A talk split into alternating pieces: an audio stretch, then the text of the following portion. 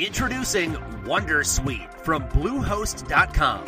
Website creation is hard, but now with Bluehost, you can answer a few simple questions about your business and get a unique WordPress website or store right away. From there, you can customize your design, colors, and content. And Bluehost automatically helps you get found in search engines like Google and Bing. From step by step guidance to suggested plugins, Bluehost makes WordPress wonderful for everyone. Go to bluehost.com slash wondersuite. Episode 205 of the Read to Lead podcast is brought to you in part by FreshBooks and by Gusto. FreshBooks offering a free 30-day trial with access to all their features. To find out more, visit freshbooks.com slash read to lead. Gusto is refreshingly easy payroll, benefits, and HR for the modern small business. Currently offering an exclusive limited time deal. Sign up today and get three months free once you run your first payroll. Just go to gusto.com slash read to lead. Bye.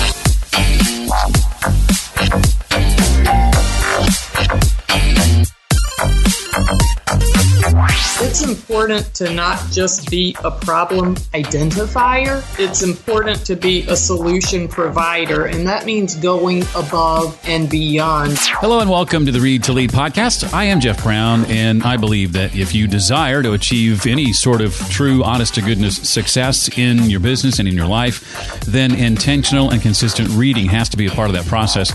Uh, the Read to Lead podcast is not only going to help you narrow this important reading list, but bring you key ideas and valuable insights from some of today's most successful and inspiring authors. Now, today you might say we get double the ideas and insights, as in a moment, you and I get to sit down with both Paula Brown Stafford and Lisa T. Grimes. They are the co authors of a brand new book out today called Remember Who You Are Achieve Success, Create Balance, Experience Fulfillment. I'll ask Paula and Lisa to share about, among other things, what women and men need to know about success, balance, and fulfillment, how humility and confidence combine to bring out your authentic leadership, how to leverage adversity to your advantage, and plenty more. In fact, Paula and Lisa are offering a copy of their brand new book to give away. So if you'd like your chance to grab a free copy of the book, stick around to the end of the show for details. This time of year, you tend to find yourself trying to dig your way out from underneath a pile of, of paperwork and, and spreadsheets and receipts. Uh, do yourself a huge favor and, and stop digging. Before you completely disappear under that abyss of paperwork, uh, go and check out FreshBooks Cloud Accounting Software. It's the software I use and have uh, for about nine years now. Not only is it going to save you a ton of time and stress, FreshBooks might actually change the way you think about dealing with things like your taxes. If things like getting together what should be uh, simple summaries, like, um, say, a profit loss summary uh, for your accountant or, or bank, leave you pulling your hair out, and the good news is FreshBooks comes along and generates these reports in seconds instead of what could be hours if you were doing them manually. It's really easy to use and made for people, especially for people who don't like working or dealing with numbers or with taxes. That would be me for sure. Right now, FreshBooks is offering a 30 day unrestricted free trial with no limitations on the features you have access to. If you'd like to claim that, you go to freshbooks.com slash read to lead and enter read to lead in the how did you hear about us section. That's freshbooks.com slash read to lead. And if you're still using some of those old school payroll providers, you may have already come to the conclusion that they just aren't built for the way you and I work today. Gusto makes things like payroll a breeze. In fact, 9 out of 10 users say Gusto is easier to use than other payroll solutions. Most small businesses don't have an HR expert, mine certainly doesn't, but you don't need one to use Gusto. With great software and great service, you can focus on your business and not payroll and more paperwork. Gusto is supporting Read to Lead by offering a limited time deal. You sign up today and you get three months free once you've run your first payroll. All you need to do is go to gusto.com slash read to lead. That's gusto, G-U-S-T-O dot com slash read to lead. Paula Brown Stafford is a clinical research expert, business leader, and lecturer. She's a distinguished alumna of the University of North Carolina at Chapel Hill, where she is also an adjunct professor. Previously, she was president of clinical development at Quintiles IMS, a Fortune 500 company. Lisa T. Grimes is a business leader, coach, and speaker. She has spent most of the last 30 years in healthcare and lifestyle startups, where she has served as CEO of Pure Thread Technologies, Insight Clinical Trials, and Accentient. She loves to connect people and and often does so through her work with nonprofit organizations. Together, Paula and Lisa founded Habergeon to help women achieve success, create balance, and experience fulfillment. They're dedicated to giving back and are even donating a portion of all proceeds from book sales to some of their favorite charities. Their new book out today is called Remember Who You Are Achieve Success, Create Balance, Experience Fulfillment. Paula, Lisa, excited to have you. Welcome officially to the Read to Lead podcast. Thank you, Jeff. We're glad to be here. Well, as successful executives with uh, a passion for impacting other women, it's no surprise that uh, much of Paula and Lisa's book's content is specifically directed at women in the workplace. However, Paula, I'm going to call you out on this one. Why should men pay special attention to today's conversation? We believe, after writing the book mainly for women, that men as well are looking to achieve success create balance in their lives and experience fulfillment. And we do believe that uh, men and women are uniquely different and that we need to take advantage of those differences um, and reap the benefits uh, for ourselves and for our organizations.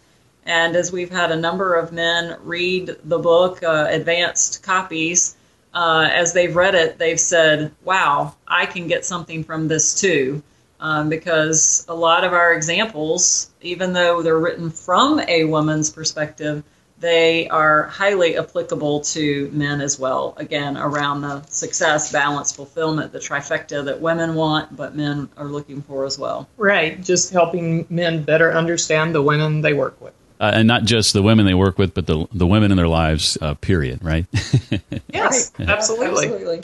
Well, as hard as it might be to believe, Paula and Lisa were not always friends. There was actually a time when when they considered each other. Um, maybe almost enemies. I don't know if maybe enemies is too strong a word. Lisa, describe your initial relationship with Paula and the events that began to, to kind of turn that around for the two of you. Well, we probably weren't described as enemies, but we certainly were described as bitter rivals and hmm. fierce competitors, and we did not particularly care for each other. We happened to have the same job which was being in charge of sales for two head to head competitors in the drug development industry. So we did not care to see each other in the lobby of a client's building because we were going after the same book of business, the same multi million dollar contracts. And it was after years of doing that, we certainly had a healthy respect for each other, but you would not have called us friends. And several several years passed, and this gentleman that we both knew continued to say, Lisa, you need to meet Paul. Paula, you need to meet Lisa. so we finally both consented in 2002 and agreed to a luncheon, and he did not show up. So there the two of us sat in a restaurant facing each other, and he had continued to say, You two will complete each other's sentences. And about 15 minutes into the luncheon, we were completing each other's sentences. And as you can tell, we haven't stopped since. now, I, uh, reading this in the book, I didn't realize the gentleman who introduced you uh, did not show up for that meeting. Just left no, it. That's great. it was crazy. We were on our own to uh, let the claws retract. Oh, that's funny. Well, well, the book begins by by diving into uh, personal brand building. Paula, what are what are some of the key ingredients to brand building that, that you've learned to value over the years? Yes, it was only when I was in my mid 30s that someone mentioned brand to me, and then it became very important to me in evolving even my leadership style after that. And so I think it's first is finding your brand. Mm. And understanding, and a lot of that comes with self awareness. Um, who are you, and who do you want to be? And sometimes that entails asking others who you want to be, if you will, when you grow up. And then owning that, uh, owning it and living with it and understanding that you can tweak a brand, but you really don't want to change your brand because your brand should be who you are. Mm. And that's where we start in the book is with your brand um, and understanding what it is and trying to then live by that brand as you go throughout your career and your personal life. Yes, and living it out every day. Mm-hmm. Mm. And we've worked with clients and helping them even to go so far as we each have our own one word brand. Right. We started with longer ones and then they got shorter through the years, and now we've uh, we each have a one word brand that we've come down to. Oh, what is that for each of you? So mine is serve. Mine is connect. And I connect through serving and Lisa serves through connecting. So it is really interesting that we are so similar. We have the same values, but how we do things is different. And so it came to to find that I serve and therefore connect, and she connects and therefore serves. No wonder you started your own consulting firm together. You complement each other so well, right? Exactly. well, Lisa, talk about the, the concept you guys call in the book delivering X plus and, and why it's so important to, to understand this. Well, we believe that in our personal lives and certainly in our professional lives, it's important to not just be a problem identifier. It's important to be a solution provider. And that means going above and beyond. It's giving 110%. If you're asked to write a draft of a document, well, don't just hand in the draft. Review it, try to at least clean it up, you know, go that extra one mile. And it doesn't mean that you we're not saying work 80 hours a week. We're just saying when you're asked to do something, if you know that one next step that might be helpful to someone, be willing to do it. And there are plenty of ways that we talk about that, you know, we're not stepping on others' toes, not trying to do someone else's job, but we all can think of people, I'm sure, that are the ones that are willing to just go that extra step. And we also mean seizing the moment to differentiate yourself. And that's part of, of delivering X plus two. If you're out making a sales call, What's your unique calling card? What will people remember you by? One of the things we talked about in the book, we we do have different calling cards, and I'll let Paula tell hers in just a second. But mine over the years came to be hot sauce, and people knew. Not only did my team know, but our clients knew. And when I would get to a client company for a presentation there'd be bottles of hot sauce lined up with spoons so we could see how hot of a hot sauce can Lisa eat today. And having a little bit of a competitive nature, Lisa ate the hot sauce. Paula's was a little tamer. well, I was going to say maybe they should buy the book to find out what mine was. Okay, well, there you go. Mine, mine has to do with sweets and mm. not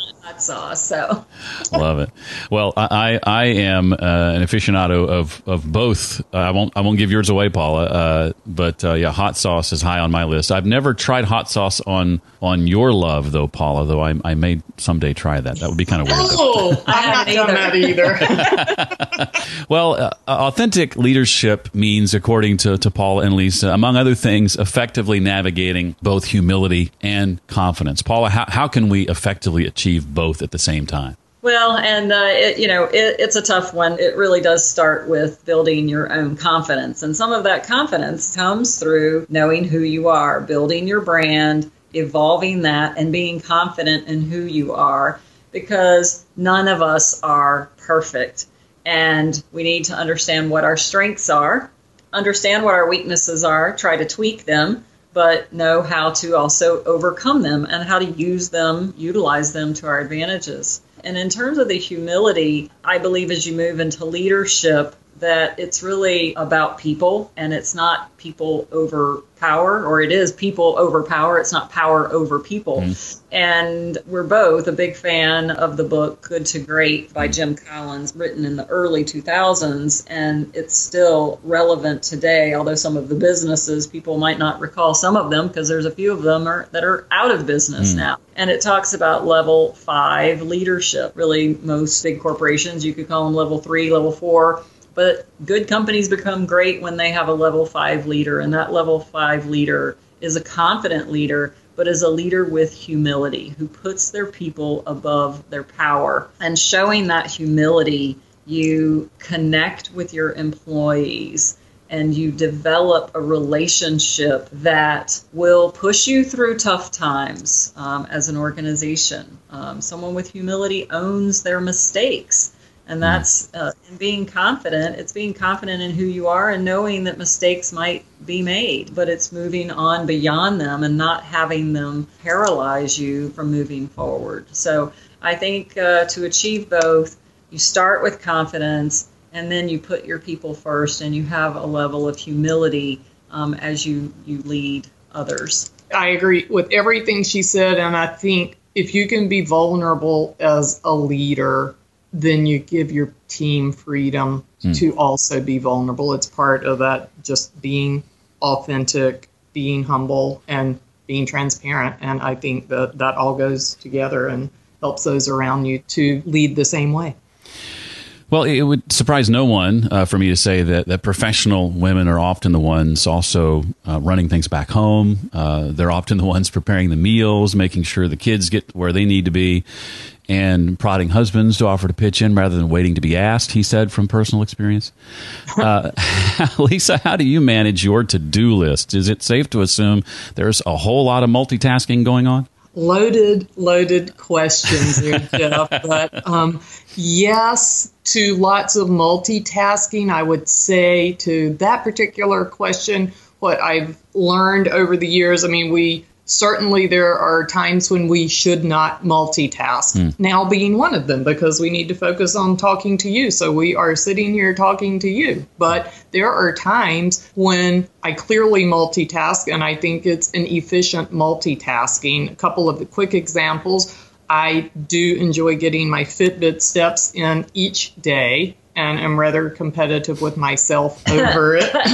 oh, excuse me. I'm sorry. One of us does win that competition on most days. I'll I won't say which one, but um, hmm. we often walk and talk, and so we're getting our steps in, but we're brainstorming. We're talking about points that we'll make in an upcoming keynote address or something like that, and then it's you know, nothing for me at an evening to be cooking dinner and have a load of laundry on and put my headset on and call to check on my mom while I might be responding to emails or doing something else. So I think finding ways that you can multitask while you can efficiently get some things off your to do list is is very important. And again, if you do something that I call doesn't require a lot of focus, you can get a lot done.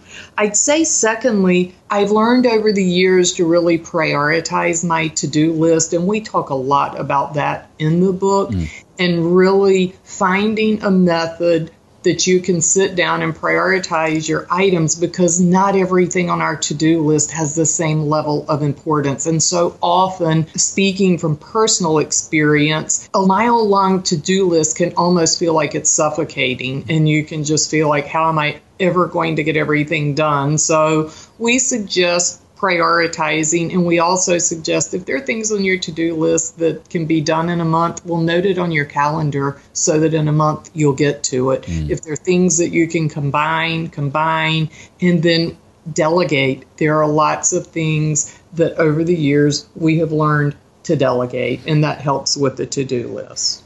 Mm, yeah, it, it's, it's important to recognize what not to do, right? Uh, I think is ultimately what you're saying is it is what to do. Yes, Yes, yeah. absolutely. Well, related to that, Lisa, share your insights on on maintaining control over your calendar. To dos are, are, one thing, but what about the calendar? How are you able to to make that all work? Are you are you scheduling everything? No, we um, have, have to say no, mm. and we have to say no and not feel guilty about hmm. saying mm. no because when we say no to something, it gives us opportunities to better fulfill all of the places where we can say yes. And so I think it again goes back to control over our um, calendars really becomes another a matter of what our priorities are and saying yes to those priorities because at the end of the day it's almost like the reverse of that jeff if we look at our calendars mm. over a period of time we can see what our priorities were, and they might not be what we think they are or what we want them to be. Mm. So we have to protect our personal time, and we're both pretty pretty good at that. Lisa has, uh, you know, done much better than I have for years in terms of protecting her, her weekend. Whether you put an hour a day on your calendar that's either for lunch or for a break or it's think time, you really need, whether you're in business or you're not in business, and you just need to set aside time that is you time, quiet time, think time, whatever you want to call it. But the calendar, you know, when you go eight to five and you have a, an appointment every hour on the air hour or even to uh, the half hours and you're booking them, you've got to book some time for you. Otherwise, you're going to, from meeting to meeting, and how can you contribute? You never have time to review anything or prepare anything. And so you've got to leave time in there. And, and I found this the hard way. I was just going to so many meetings and I would get there and think, what is this meeting even about? And I wasn't prepared. So I had to start putting time on my calendar to prepare for meetings. Mm. And that echoes something uh, uh, last week's guest Jeff Sanders uh, said he's the author of a book called The Free Time Formula, and he used to schedule on his on his calendar and in conjunction with his to do list, you know, eight hours worth of work a day. He says he doesn't do that anymore. It's more like four hours worth of work uh, because he also needs to have that that think time and, and just to allow for the inevitable things that that, that are unplanned that that, that uh, impact the day for sure. Well, a, a, sensitive topic for, for, for many professional women, especially uh, mothers, is is the potential issues of guilt and worry. Paula, address, if you would, some some methods for for conquering these two concerns. Yeah, I think that's something that we, we both had to deal with having um, two children. Uh, each of us had two, and both of us career women. And there were times when you know I would start to feel feel guilty about missing the kindergarten graduation. But you know, really, we handled it in those uh, examples by I I had a very supportive. I have a very supportive spouse and he would record the event and we would get home and then we would watch it with my son and we wouldn't talk about the fact that I wasn't there. We would just talk about the graduation. Mm. So we didn't make it an issue and so we didn't make it be a guilt thing. And so we talk in the book about true guilt versus false guilt. And sometimes uh, we put false guilt on ourselves and it, it is what we decide to call it.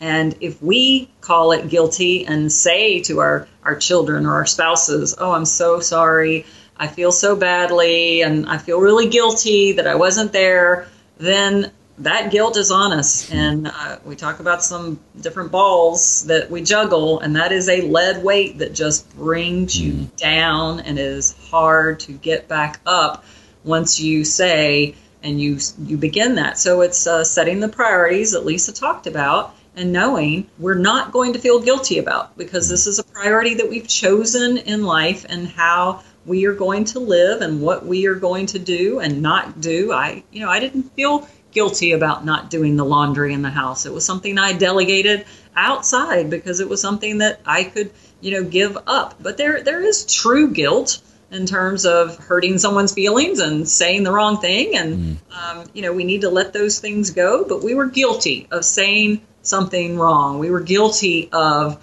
uh, you know, acting in an improper way, and that is true guilt, and we need to move on from that. But we need to separate the true from the false. Absolutely, and I think that's the thing. Well said, Paula. That you know, if we do something that's wrong, we should feel guilty. But how many hours can get wasted on?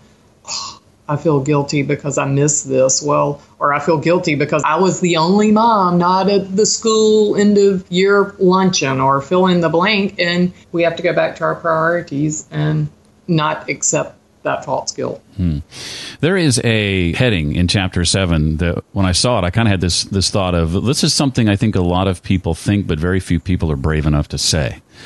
And and that heading is women are women's worst enemies. So, if that's true, Lisa, what can be done to, to bring about change? Well, we think being vulnerable with other women, we think having the difficult conversations, we think supporting other women. So often, certainly for women our age who have been in the, the workforce for more than three decades now, there were all too often that kind of one woman's going to get the next promotion, and way too often the claws came out and was like, well, if one woman's standing, that woman is going to be the one to get it. And women, we have found, are much more satisfied when we support each other, when we encourage each other, and when we do, as Paula said earlier, withdraw the claws, pull back in the fangs, and really set out to complement other women rather than competing with other women. Right. And this is International Women's Week. The theme for International Women's Week is uh, Press for Progress. And the progress that we want to emphasize is women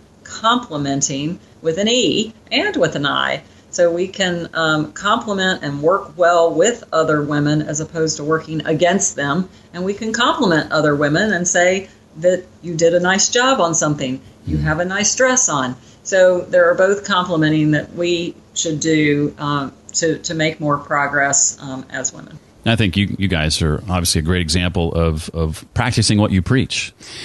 There are a number of uh, poignant, uh, vulnerable, uh, humble stories about about occasional missteps in the book, which I appreciated. Um, Lisa, what what has your career taught you uh, specifically about adversity? Well, I think the best way I could say it is the title of one of our chapters: "Adversity builds character," mm. and I think when we face the different adversities, we're all going to face issues and trials and problems. And if we can face them and embrace them instead of running and trying to hide from them, we can learn a lot. If we face them head on, it requires a level of vulnerability that we might not otherwise be comfortable with, but we can then learn lessons to improve and we can also share those lessons with others because we have found in a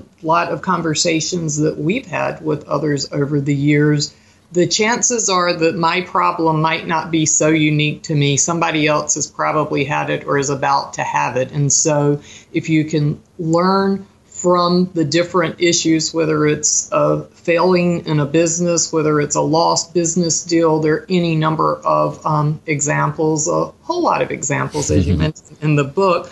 But if you can see what you can learn from them, have an open mind rather than, oh, that was so painful, I'm so embarrassed, I just want to shut that up and move on, mm. makes a huge difference.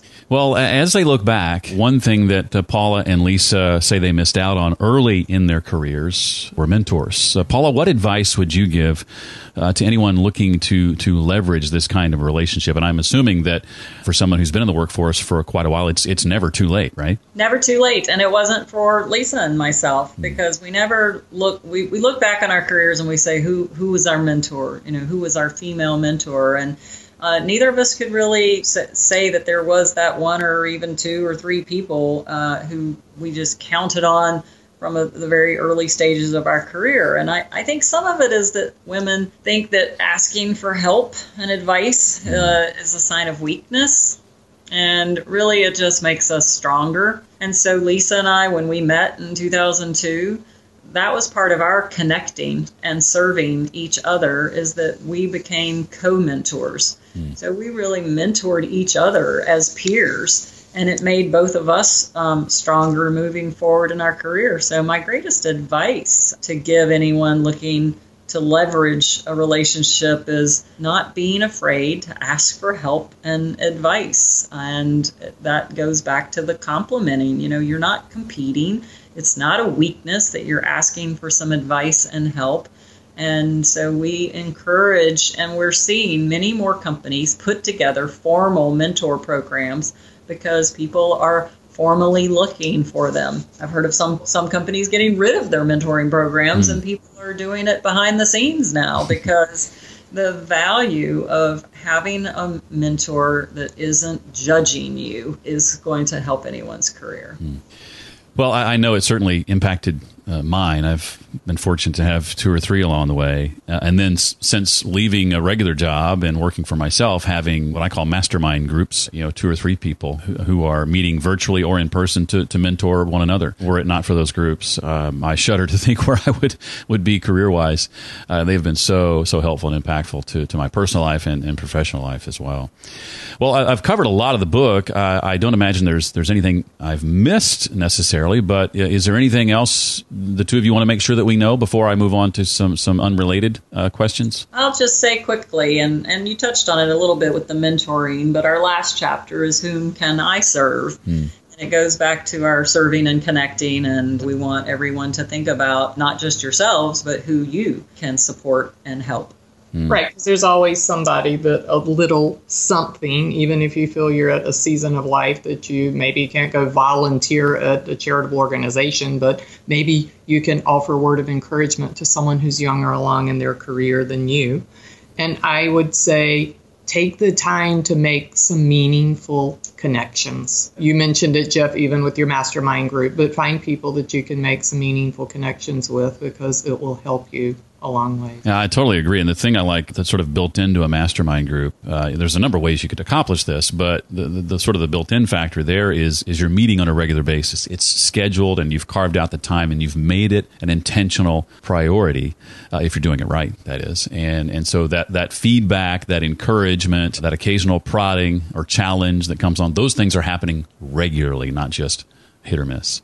Well, uh, I want the two of you to think about a book or two that has been particularly impactful to you over the years, whether it's personally or professionally. What, what's one or two titles you would say really uh, sticks out and comes immediately to mind when you think of that impactful book? I already shared Good to Great by Jim Collins, uh, mm. just a very uh, important book to me. And I would say the second one, one that I read more recently, is Give and Take by Adam mm. Grant and a lot of that comes even into the connections that you make and the mentoring and that the co-mentoring is that you know you you can take and there are a lot of people who are takers but you know to have real relationships you also have to be givers and uh, giving to others I would say an older book, Swim with the Sharks Without mm. Being Eaten Alive, is one that I still keep on the bookshelf from a long time ago. I would say more recently, the Power of Moments. The other two books that I keep and refer to frequently are The Red Sea Rules and Give Yourself a Break. Mm.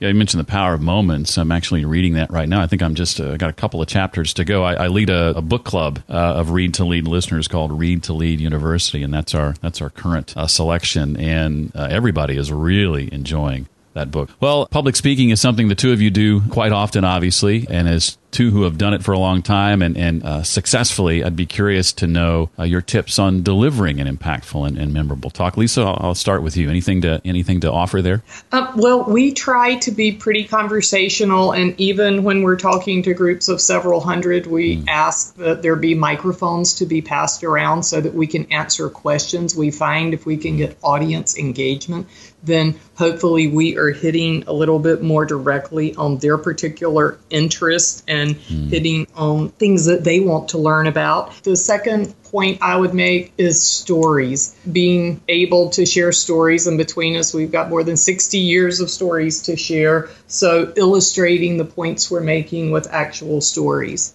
And I think the stories get audiences comfortable with us because in our stories, we're very transparent and authentic, sometimes a little silly. And we give um, examples of singing and cooking and things of that nature in our talks. So we just try to make it real and try to have a story or even some something on stage that they will remember later and say, "Oh yeah, they're the women who sang on stage." No, I sang. it would be memorable if I sang on stage because it would have cleared out. They would have pulled a fire bell. anyway, so yeah, stories and just making it real for people and giving them, you know, something to remember. Something I did the first year or so of this podcast. I don't do it anymore. I haven't done it for a while. Uh, but I used to add at the end of episodes a little sort of uh, Easter egg where the, the, podcast would end and there'd be about 10 seconds of silence. And if, if you were still listening, if you hadn't advanced the, the podcast to another one, you would begin hearing me just singing some random song a cappella. And I still get people occasionally ask me about that and why I don't do it anymore. But it was just it was just weird. It was just me being me and being corny and something I just thought I would throw in just to see if anybody was paying attention. They were. They were paying attention. so we didn't we didn't corner the corny market. no, no, by a long shot, you did not. I, I think I'm president of that one. well, uh, the book is out today, but but I, I want to ask what's what's next for you guys, uh, if if you know. What are you and your team working on now that, that you're excited about? We're keeping on working on just launch activities and spreading the word about our book and talking about whether or not there will be book two in the future. And just, you know, fortunate to have a lot of speaking events coming up. Well, again, the book is called Remember Who You Are Achieve Success, Create Balance, Experience Fulfillment. It's out today, and the authors are Paula Brown Stafford and Lisa T. Grimes. Thank you so much for joining me today. I really appreciate you taking the time and so appreciate your insights. Thanks so much. Thank you, Jeff. We appreciate being on your show. For a shot at winning a free copy of Paula and Lisa's book, just go to the show notes page created just for this episode. You'll find that at readtoleadpodcast.com slash 205. There's just two steps you need to take. Step one is to share about this episode on social media. At the bottom of that show notes page is a pre-written tweet you can send out just by clicking the tweet link at the bottom of the post, or you can copy and paste that to Facebook or elsewhere if you prefer. And then step number two, simply leave a comment on the post letting me know why you'd like a copy of this book. And the winner will be the person whose reason I find most compelling. Again, that's readtoleadpodcast.com slash 205. Of course, that's also where you'll find the links and resources pertinent to this episode, including the books that Paula and Lisa recommended. Would love to have you as part of Read to Lead University, my online book club, where this month together we're reading Daniel Pink's new book, When, the scientific secrets of perfect timing. In fact, we'll meet later this month to talk about it live. If you want to participate, find out more about it, just visit readtoleaduniversity.com. Thanks again to our sponsors making this episode possible FreshBooks with a free 30-day trial available to you, no obligation, and access to 100% of FreshBooks features free for 30 days. Go to freshbooks.com slash read to lead and enter read to lead in the how did you hear about us section. Thanks also to Gusto, a refreshingly easy payroll, benefits, and HR solution for the modern small business, where you no longer have to be a big company to get great technology, great benefits, and great service to take care of your team. Sign up today and you get three months free once you run your first payroll. Just go to gusto.com slash read to lead. Well, that does it for this week. I look forward to seeing you next time. Until then, remember leaders read and readers lead.